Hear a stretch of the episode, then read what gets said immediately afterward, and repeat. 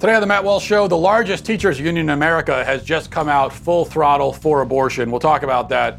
Is it officially time to get out of the public school system and homeschool? Well, I would say yes, but we'll discuss it. Also, the efforts to, to make kids stop vaping have gotten hilariously corny. We'll talk about the latest example there. And is air conditioning sexist? I can't believe it's necessary to have that conversation, but it is. So we will today on the Matt Walsh Show.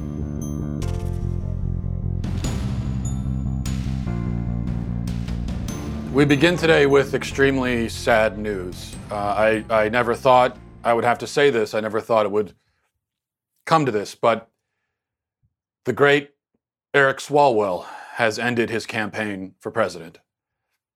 Swalwell was our last hope. He was the only light left shining in the dark. He was the lighthouse on stormy shores, guiding us home. And now that light is out and we are floating, drowning in the dark ocean. You know, I, I remember only a few days ago, my, my six year old son came up to me and we had a very real conversation. He said, Daddy, it feels like there's no hope in the world. It feels like we're all doomed, like we are just spinning chaotically through the void of space with no reason or purpose or, or destination in mind. And I looked at him and I said, I said, we do have hope. We have Swalwell. And he looked at me and he said, What is Swalwell? And I said, Stop talking back, go to your room. What am I supposed to say to him now? That Swalwell has ended. Am I supposed to say to him, Oh, never, never mind, you're right. There is no purpose in life. There is no hope. We are doomed.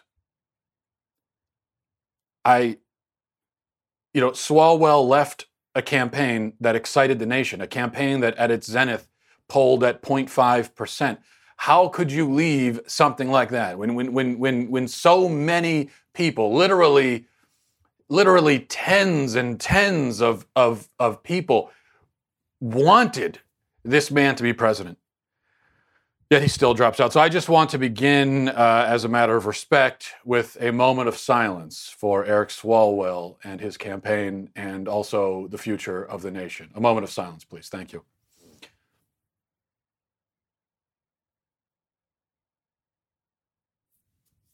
Okay. You know, the interesting thing is that um, I think Eric Swalwell's audience, oftentimes when he would give speeches, his audience somehow, I think, sensed they had a premonition. Uh, maybe his audience was as was as sort of prophetic as Swalwell himself. They had a premonition that this moment would come because sometimes, as I think very respectfully, beautifully, they would give him moments of silence during his speeches. Uh, like maybe you remember this moment but I will always be real with you. I will be bold without the bold. My wife and I, we fight insurance companies. I, bold without the bold, or bold without the bull, bull without the bold. I'm not really sure what he said there, but it was it, it was very profound. And to hear that moment of silence afterwards, uh, just immense respect for this man. Um, who has unfortunately left us all to die. Okay, well, um, what we actually are going to begin to with today is is uh, I want to talk about uh, why. Well, I think where this is going to lead is uh, why you should consider homeschooling, which is something I've talked about many times. There are about 80,000 chapters to this particular book about why you should homeschool rather than send your kid to public school. Today, we're going to focus on just one chapter. That is uh, this the largest teachers' union in the country just came out to passionately defend abortion. And we're going to get to that in a moment. But first, here's an alarming statistic for you. As we're beginning the show with alarming things, then how about this? Over 75% of Americans are dangerously deficient in omega 3 levels. If you're experiencing joint pain, chronic inflammation, lack of concentration, and weight gain, chances are you're probably one of them. No matter your age, your height, your weight, or gender, omega 3 fatty acids are vital to your overall health and considered a miracle pill by many experts. They're clinically proven to improve mood, uh, your memory, your brain, cardiovascular health, uh, you name it, it improves it. But many of the top sellers simply do not contain enough omega 3s to note to uh, to to bring about noticeable therapeutic results. If you want to feel the benefits instantly, then you need to try Omax 3 Ultra Pure. It's the only game changing omega 3 supplement on the market. It's 94% pure. Omega 3, uh, Omax 3 is clinically tested, certified, and sustainably sourced. So that means it's 100% safe for you and your family. Omax is offering my listeners 50% off a one month supply of Omax 3 plus free shipping. And plus, you get that 60 day money back guarantee. Just go to omaxhealth.com, enter code Walsh today to take advantage of, of the savings here, which you're going to want to do that. That's O M A X health.com uh, and enter code Walsh for 50% off a one month supply. Omax.com, O-M-A-X.com. Enter code Walsh today. 50% off a one month supply. Again, you're going to want to go do that. All right. Um, Alexandra DeSanctis over at National Review, and she's one of my favorite writers, by the way. She's, she's really on top of the abortion issue, uh, great pro life advocate. She has this story. I'm going to read the first paragraph or two to you. It says Over the weekend, the National Education Association adopted a new business item declaring its support for, quote, the fundamental right to abortion under Roe v. Wade. The NEA is the most influential teachers union in the United States with more than 3 million members. It's also the nation's largest labor union of any kind. Here's more from uh, the document. It says the NEA will honor the leadership of women, non binary, and trans people and other survivors who have come forward to publicly name their rapists and attackers in the growing international Me Too movement. Furthermore, the NEA will include an assertion of our defense of a person's right to control their own body, especially for women, youth, and sexually marginalized people. The NEA vigorously opposes all attacks on the right to choose and stands on the fundamental right to abortion under Roe v. Wade. Um, the statement goes on to assert that this new stance is necessary because, quote, the most misogynistic forces under Trump want to abolish the gains of the women's right movement. Um, and uh, it goes on there. So there you have it. This is not a shock, of course. We know that the NEA is a rabidly left wing organization, has been forever. Still, the NEA has affiliates in every state. It has, as was mentioned there, 3 million members, 3 million. And these are people that are teaching our children. It's not just that they have a left wing bias, but that they're comfortable. They, they feel obliged, even, to be so blatant and so loud and proud about their bias. So think about that for a moment. If this is what the NEA says publicly, what do you think these teachers, and by that I mean the true believers in the organization, the true left wing believers, and they're not all true believers, uh, all three million of them, but what do you think the true believers are saying to your kids when nobody else is around and when they don't have any other adult supervision? Um, what do you think they're doing with your kids psychologically. It should go without saying, but I think it needs to be said anyway. Teachers have immense power. Um, that's one of the reasons why I'm an advocate for homeschooling because the teachers have such power that it's just is that power you really power over your kids specifically is that are you really going to trust another person with that kind of power um, if teachers are given a receptive, attentive mind, then they are going to have immense power over that mind. And here's the problem if our kids go to school, we need for them to have receptive and attentive minds. If they're not receptive, if they're not attentive, then school's a total waste of time and there's no point in even going. Um, and it is therefore a waste of time for many kids. And there are a lot of good teachers who have to deal with the fact that a lot of the kids in there just aren't receptive to anything, anything they're saying, and it's just uh, it's a, it's a difficult situation. But as for the kids who have, uh, in a sense, the right mentality, that of receptiveness and attentiveness, now, you know, for those kids, we need teachers to be extremely responsible and honest um, and respectful in how they handle those minds, which they have been given for molding. And many teachers, no doubt, are responsible and honest, and, and they have integrity and, and they're respectful in how they deal with those minds. I had some teachers like that myself growing up. But listen, if all 3 million members of the NEA were responsible and honest, then there's no way the NEA would be the left wing extremist organization that it is now. I mean, it, it, it, it, may not represent ideologically everybody in the organization, but it does represent a significant chunk of it. If it didn't, then it wouldn't be a left wing organization. So you have to think about that. That there are that there are therefore plenty of actual left wing radicals in that organization. They're the ones who have this power over your child's mind and just think of what they can do, what they do, in fact, do with the receptive and attentive minds that they're given for molding. It's a chilling thing to contemplate. And that's why uh, I think we should all at least consider the possibility that maybe we just can't trust. I mean, you you may hopefully, if you send your kid to public school, there are uh, some teachers at your kid's school that you do trust. But there's no way you could trust all of them, especially if it's a large school. You can't even know all of them. Now, of course, you could ask the question, putting all that to the side, why the hell is the NEA chiming in on abortion at all? Uh, what do they have to do with this issue? They, they aren't teaching unborn children.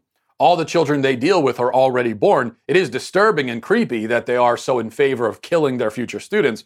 But um, the fact is that abortion should be irrelevant because they're not, they don't have anything to do with it. So why are they making official statements on abortion in the first place? Uh, doctrinal statements about it, really. Well, Alexandra DeSanctis in the article, she points out correctly that this is what intersectionalism, intersectionality, or whatever you call it, is all about on the left, where no issue is allowed to stand on its own. Every, everything is related to everything else.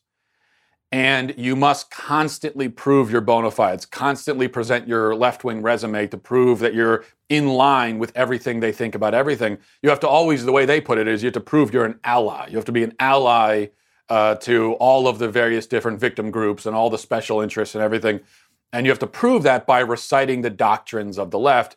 And um, that's what that's what the NEA has become. It's just it's it's I, I don't know. At at what point we can complain about this is one of the things that annoys me because we as conservatives um, we spend a lot of time complaining about the state of the culture, the state of society, uh, so on and so forth. I complain about it too.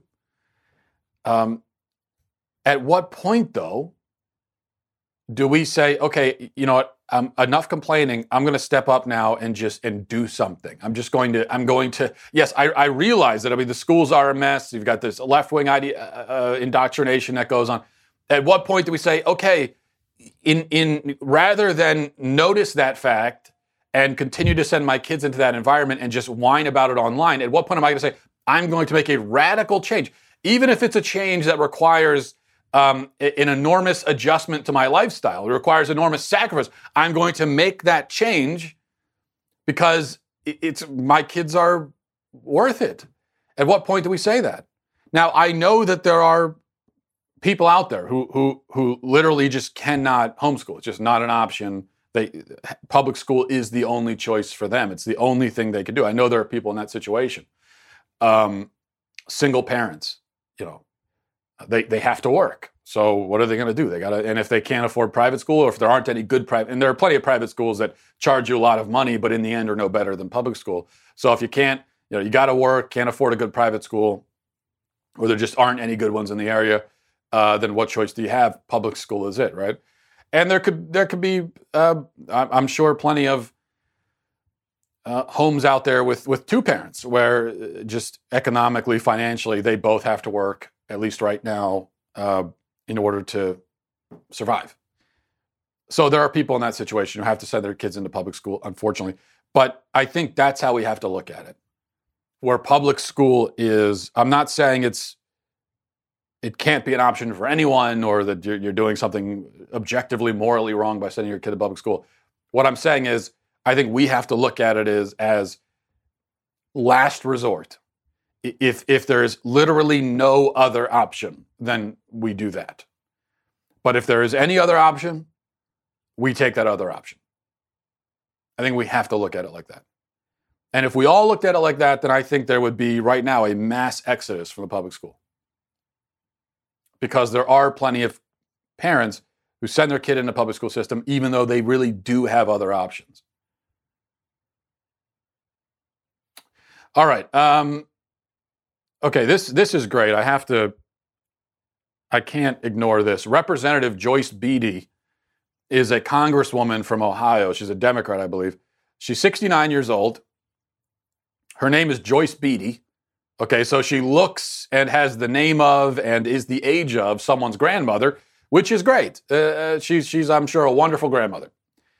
But that context is important so that you can appreciate the comedy of what I'm about to show you.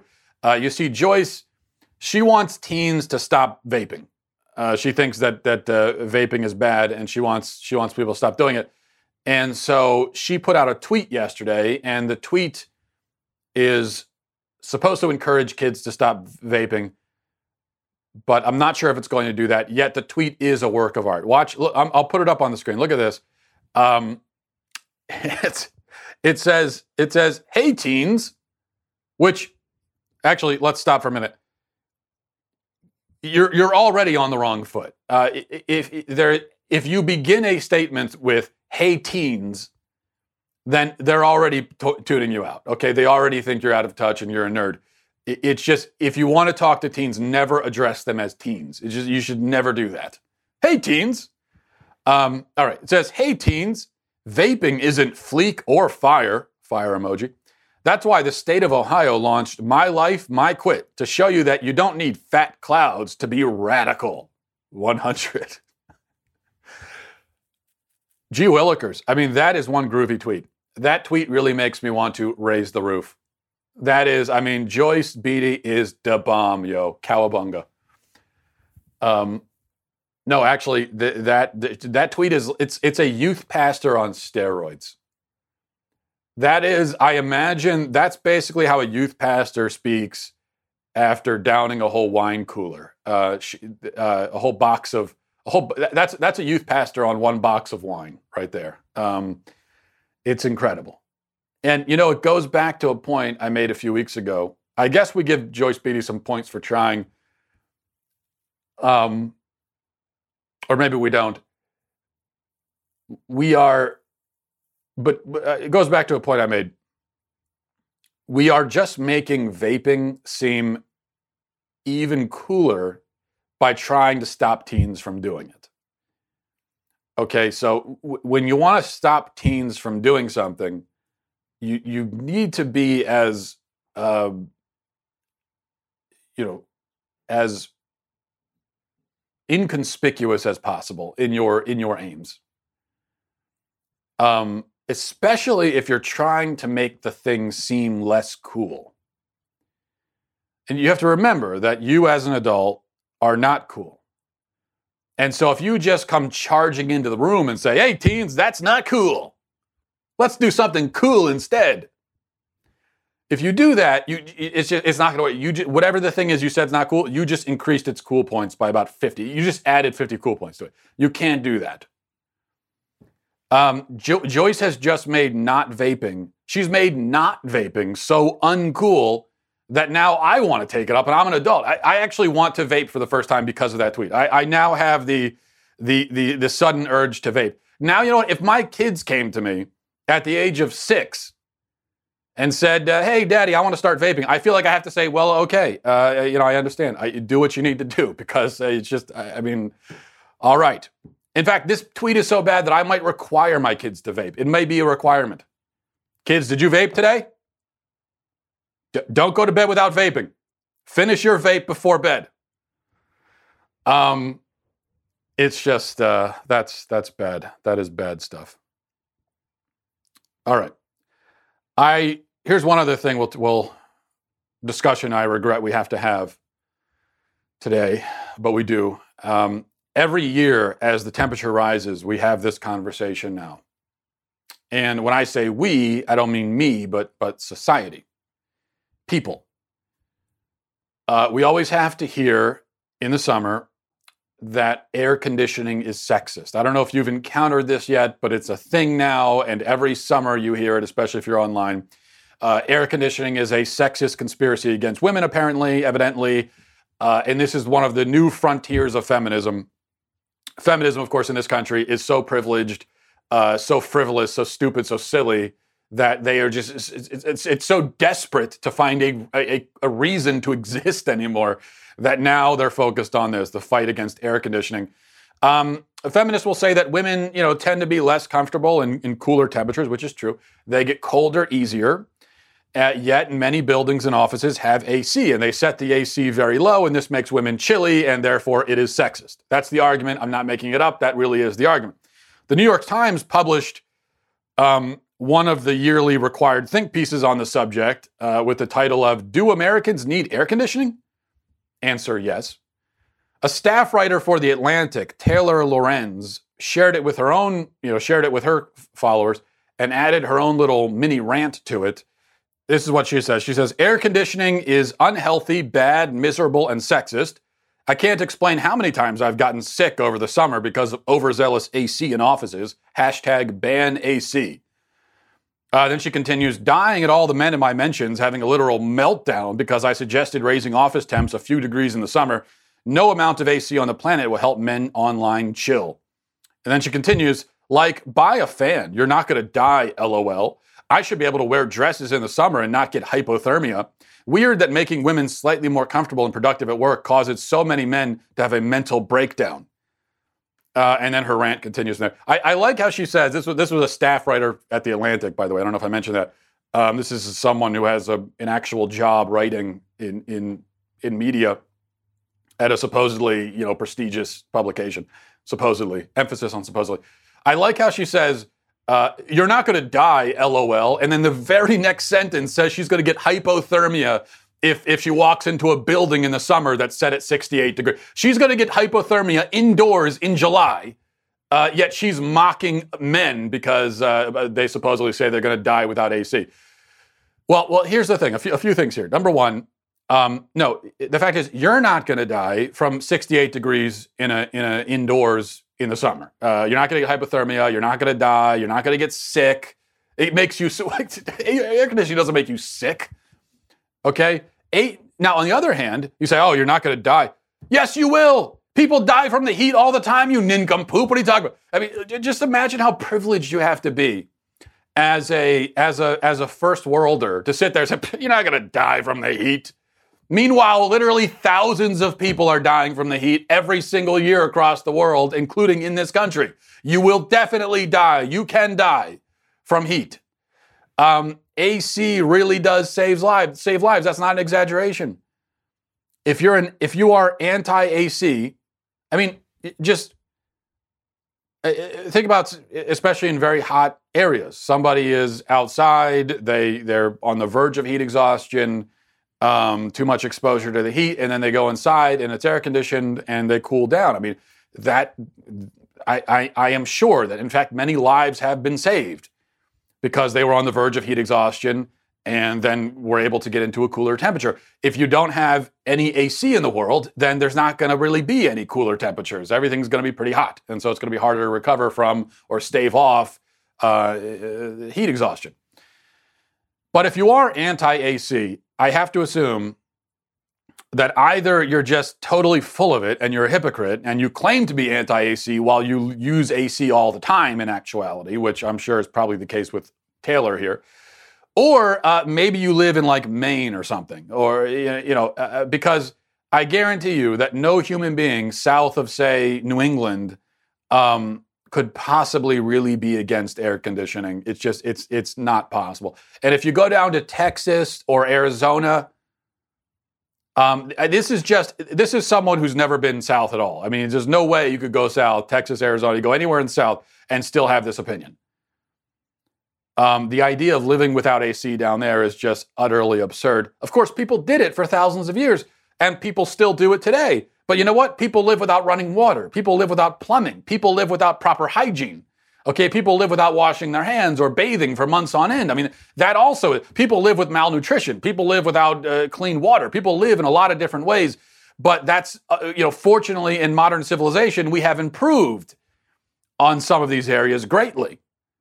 And we have made for better living conditions, healthier living conditions, more comfortable living, living conditions that will preserve, preserve your life and your health. AC is one of those modern inventions that is just absolutely positive, absolutely good, and there's no drawback. It's just, look, I'm all about criticizing modern society and um, and and uh, criticizing s- certain modern I- innovations and inventions. I mean, you want to talk about the internet, for example. If you want to make an argument that the internet has really been a net negative for mankind and we'd be better off without it, then I would probably have to agree with you, even though I make my living on the internet. But AC is one of those things that no, that's just that is a net positive all the way. There's really nothing bad about it, um, other than what it costs you to run it, and uh, and that's all there is to it. Now, as for because I really want to address this also, okay.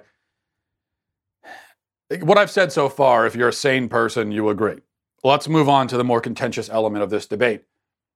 As for the temperature at the office, okay, um, here's the deal, ladies, and I'm gonna man, I'm, I'm mansplaining now, 100%. This is this is a mansplaining moment because I feel like as a man, I you know I, I think there are some women, Taylor being one of them, but not just Taylor, who maybe don't understand why men like to turn the AC down, especially in an office environment, and I'll tell you why.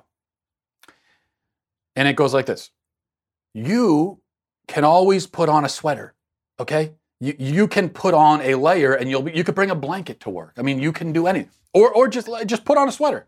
Or don't, you know, Taylor said, I, li- I like to wear a dress to work. Well, it's great that you like to wear that. But if you're not comfortable in it, maybe wear something else. Okay? You, you, you can't dress like you're going to the beach and then whine that the temperature indoors isn't set to reflect beach conditions.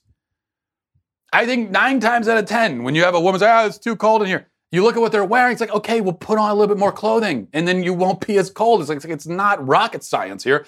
Um, hot people, this is, this is the way it works. Cold people can put on layers.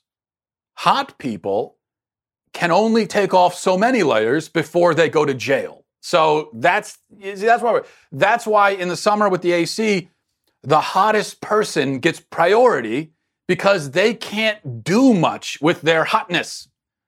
Whereas you you really have it's, it's unlimited. I mean, you could put on as many layers as you want.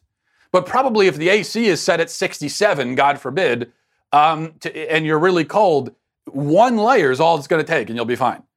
Okay, if you need six layers because it's 67 or 68 degrees, then you really do have a medical. You need to go to the doctor. There's something wrong. Um, so that's all there is to it. Another thing to keep in mind men, uh, at especially in an office environment, are often required to wear suits. Um, and if not suits, they, they have to wear long pants. And oftentimes they have to wear long sleeves and, and they might have to wear a tie. I mean, it's pretty common in, a, in an office environment. Uh, you know, business attire for a man is long sleeves and long pants at a minimum and uh, oftentimes also a suit, depending on where. Especially if you're in a place like D.C., this is where a lot of these complaints come from. Is these these privileged, uh, whiny women in D.C. Oh, it's so cold in here. Um, yeah, but if you go to D.C., where it can get really hot in the summer, and you look around, all the men are wearing suits, and they're not wearing suits because they want to. They're wearing suits because they have to. If it's 105 degrees in D.C., you're going to see men walking around in jackets that they have to wear. It is a requirement. So, yet again, they are, you know, depending on the office policy, they have to dress that. They can't dress down any more than they already are. Whereas you, as a woman, you can, I mean, th- th- see, this is one area. I know that we have this competition about, oh, you know, who, who has it worse as a gender? Women have to deal with um, menstruation and, and child labor. That's true. Okay, you do have that on us, and and and that is one uh, difficulty that you have that I do not envy. And um, I, you know, I'm I'm very happy that as a man I don't menstruate. Although you know we're told that maybe it's possible that I could as a man, because who knows? Gender is a construct anyway. But as it stands right now, you know, I have uh, I cannot get pregnant. I don't menstruate. Um, I I admit I'm happy about that, and uh, I'm glad that I don't. I'm sorry that you are the one that has to carry that burden, but you got to give us. I mean, this is one area where you do have it easier, and that is when it comes to formal attire or business attire. I mean, th- you have so many options for what you can wear, and, and you can change. Here's the main thing depending on the season, you can adjust your outfit to the season. Do you realize men can't do that? We're not allowed. It doesn't matter if it's if it's five degrees or 500. We have to wear the same damn thing. So if we want to turn the AC down a little bit, then just why not just be cool about it, pun intended, and and and bring a sweater to work, leave it at your desk. Okay. Uh, uh, or or wear warm. It just there are so many things you can do about it. There's not a lot we can do, and uh, that's all. Okay, that's it. All right, um, and don't say, well, you could always bring a fan. Yeah, well, you know what? A fan just all that does is if it's hot inside, the fan just shoots hot air at you faster. It doesn't actually help. So the AC, the thing about the AC is actually it actually creates cooler air, which which again, when it's summertime, that's n- normal people want it to be cooler inside when it's 95 degrees outside. All right, very important issue. I'm glad that I was able to spend uh, 45 minutes on it approximately.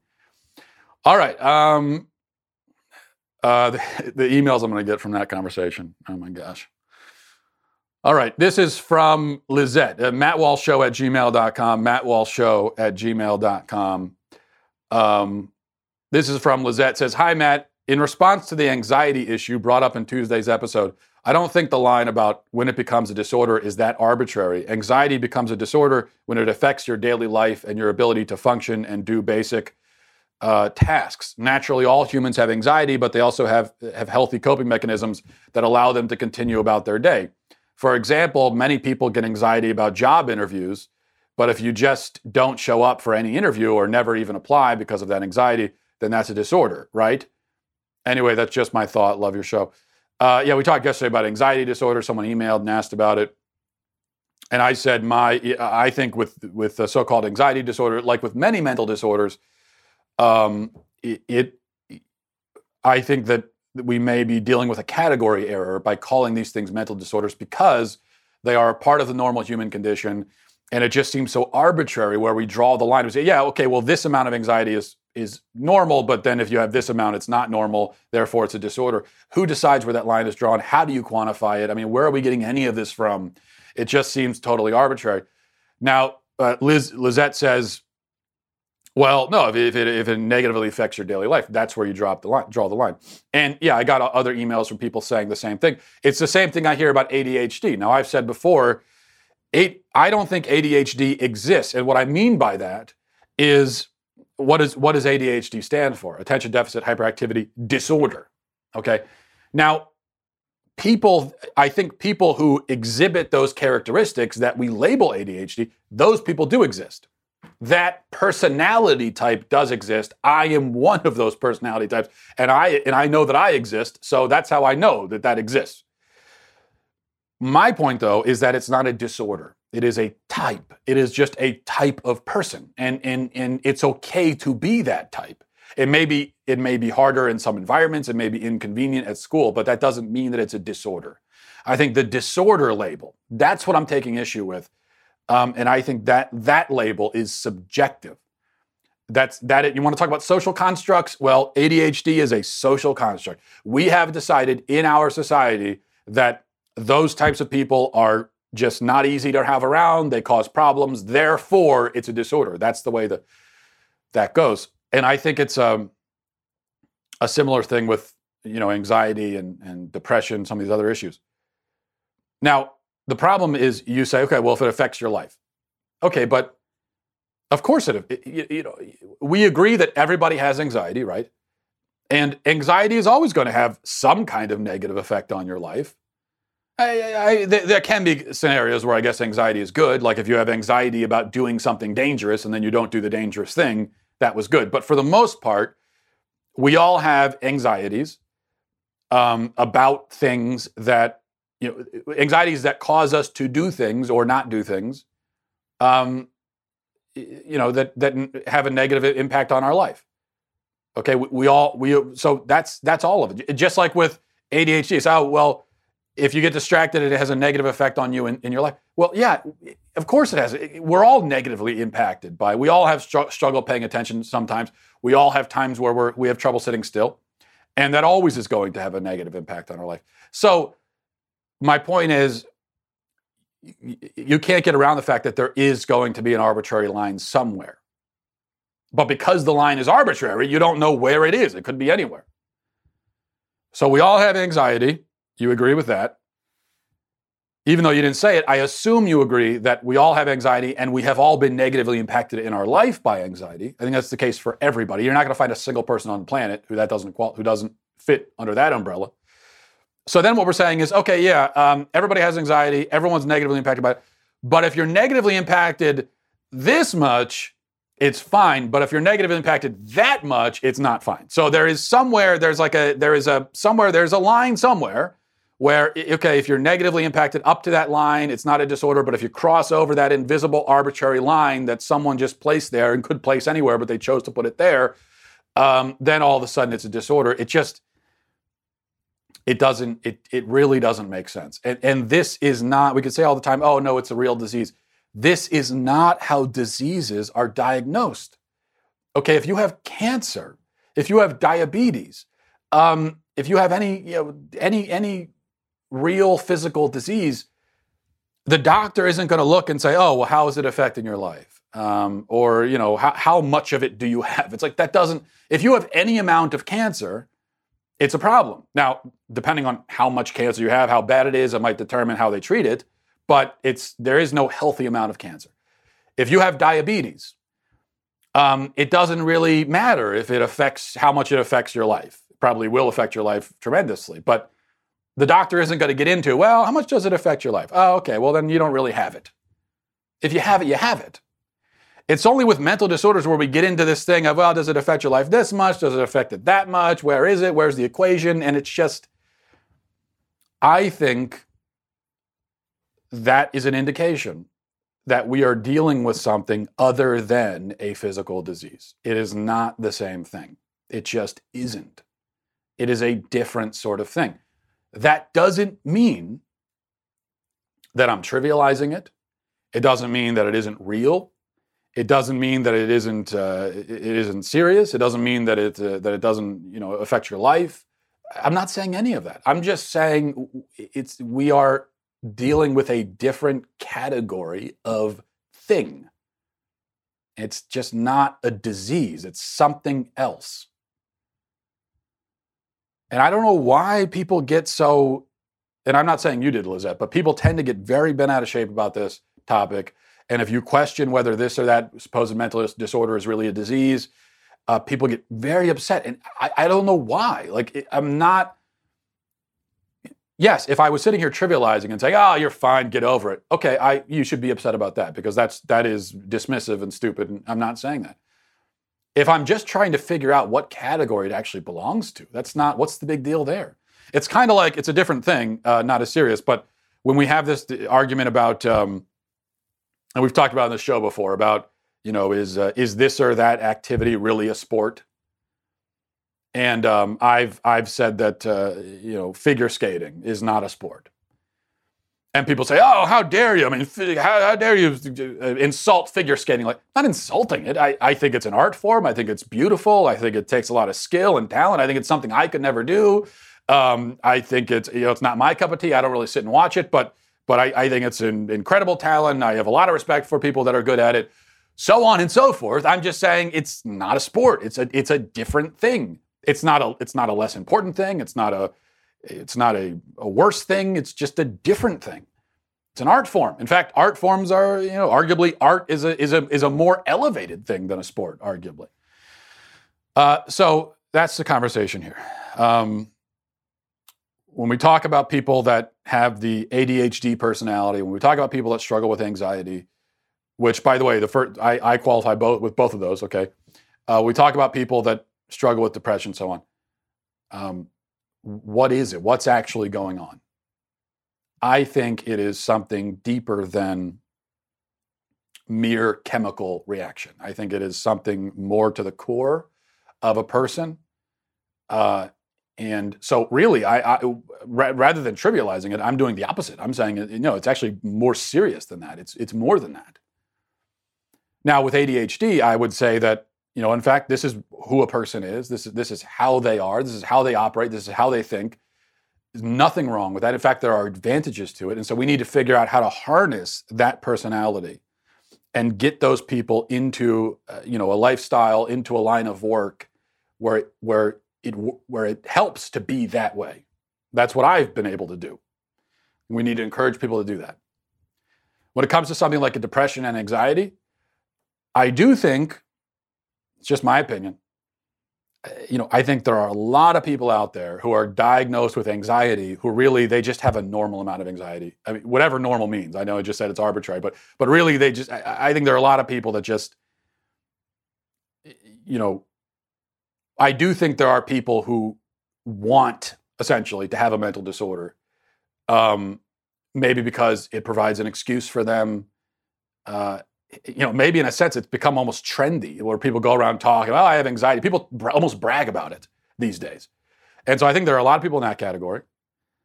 I don't know how many, just I think there are a lot.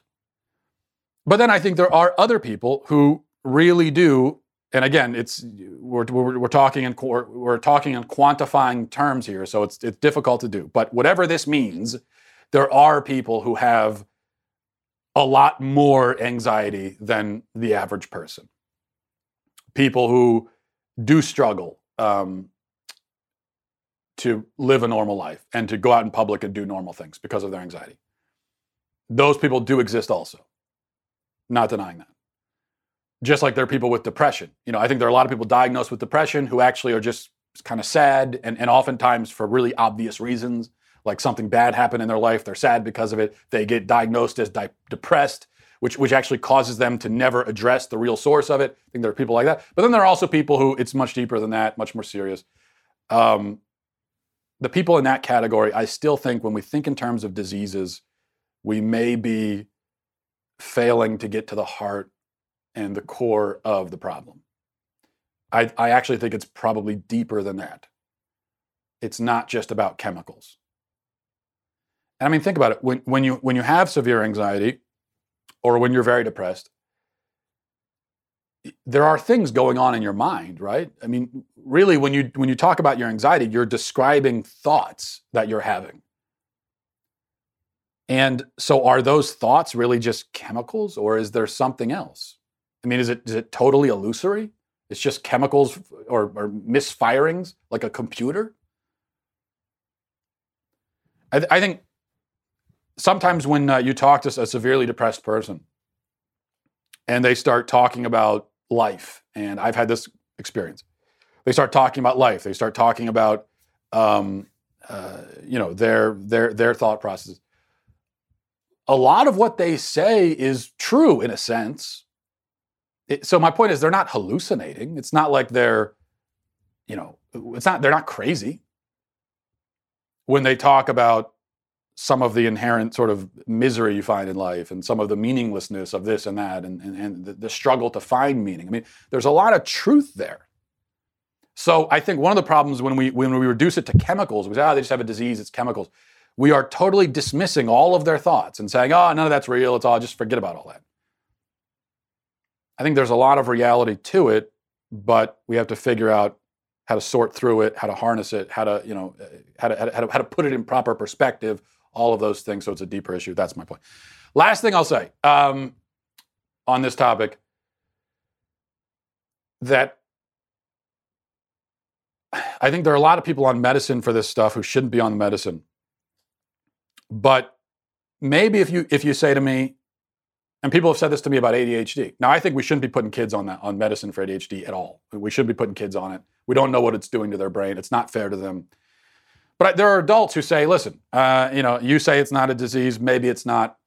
All I know is that for me, I take the ADHD medicine. It helps me at work. It, I, I enjoy life more. Um, I, I, just I, I like my life more when I'm able to take this stuff, and so that's why I take it. You know what? I I think maybe that could be a perfectly reasonable reason to take something.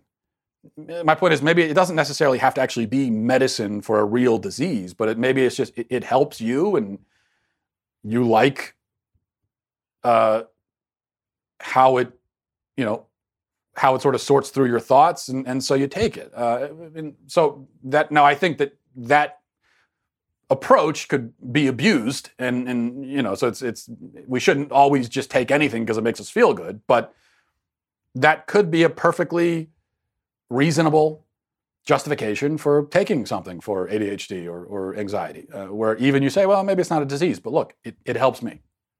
Okay, not that it matters if I give my blessing or not, but uh, I do think that that could be a, a fine reason. All right. Um, this is from Luke. Says, "Hi Matt, Luke here. I hope you're doing pretty much great. I have a question for you. I hope you're doing pretty much great. Okay. And I need to start out with a story of an unforgettable morning of mine recently. My wife and I woke up very early to a bunch of loud chaos in my boys' room. My boys, Troy and Ellie, were two and four. I was about to grab my shotgun, but it sounded like it was just them together and they were just having a, a lot of fun. Too much fun. After stepping out of our bedroom in a confused daze, I noticed that the front door was wide open and our rabbits were released outside of their pens and running around. Then I walked towards my boys' room and suddenly noticed out of the corner of my eye on the table, something was moving. All of our fish from our fish tank were lying on the dining room table, still flopping around, gasping for, for water.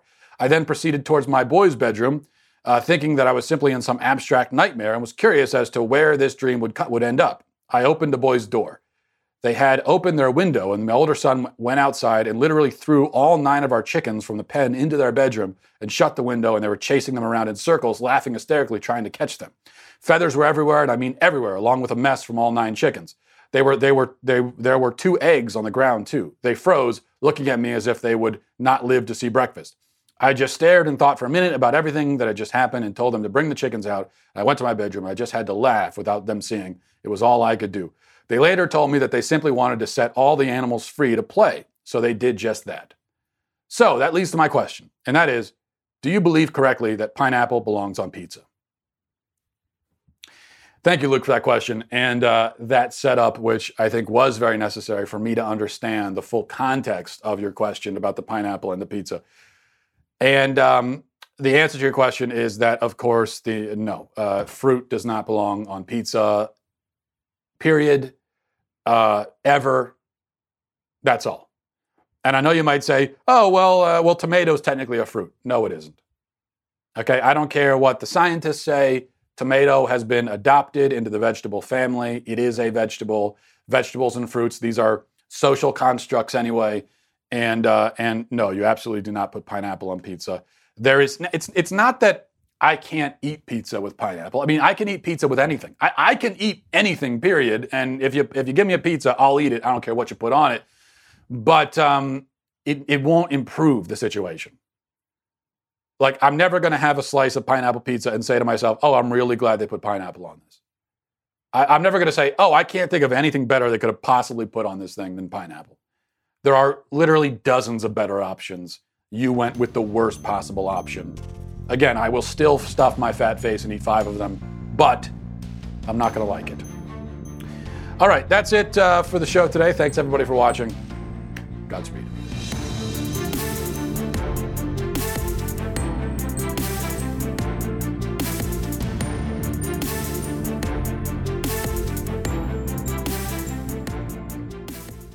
Everyone, it's Andrew Klavan, host of The Andrew Klavan Show. Abused children, they only become news when the left can use them for political purposes. If they can attack Trump's attempts to secure the border, or give the Catholic Church a bad name, or take out a Republican candidate who did something wrong. But when it comes to the persistent, organized sexual abuse of underage girls and boys, the story always dies. Let's keep an eye on this Epstein case and see where it goes on The Andrew Klavan Show. I'm Andrew Klavan.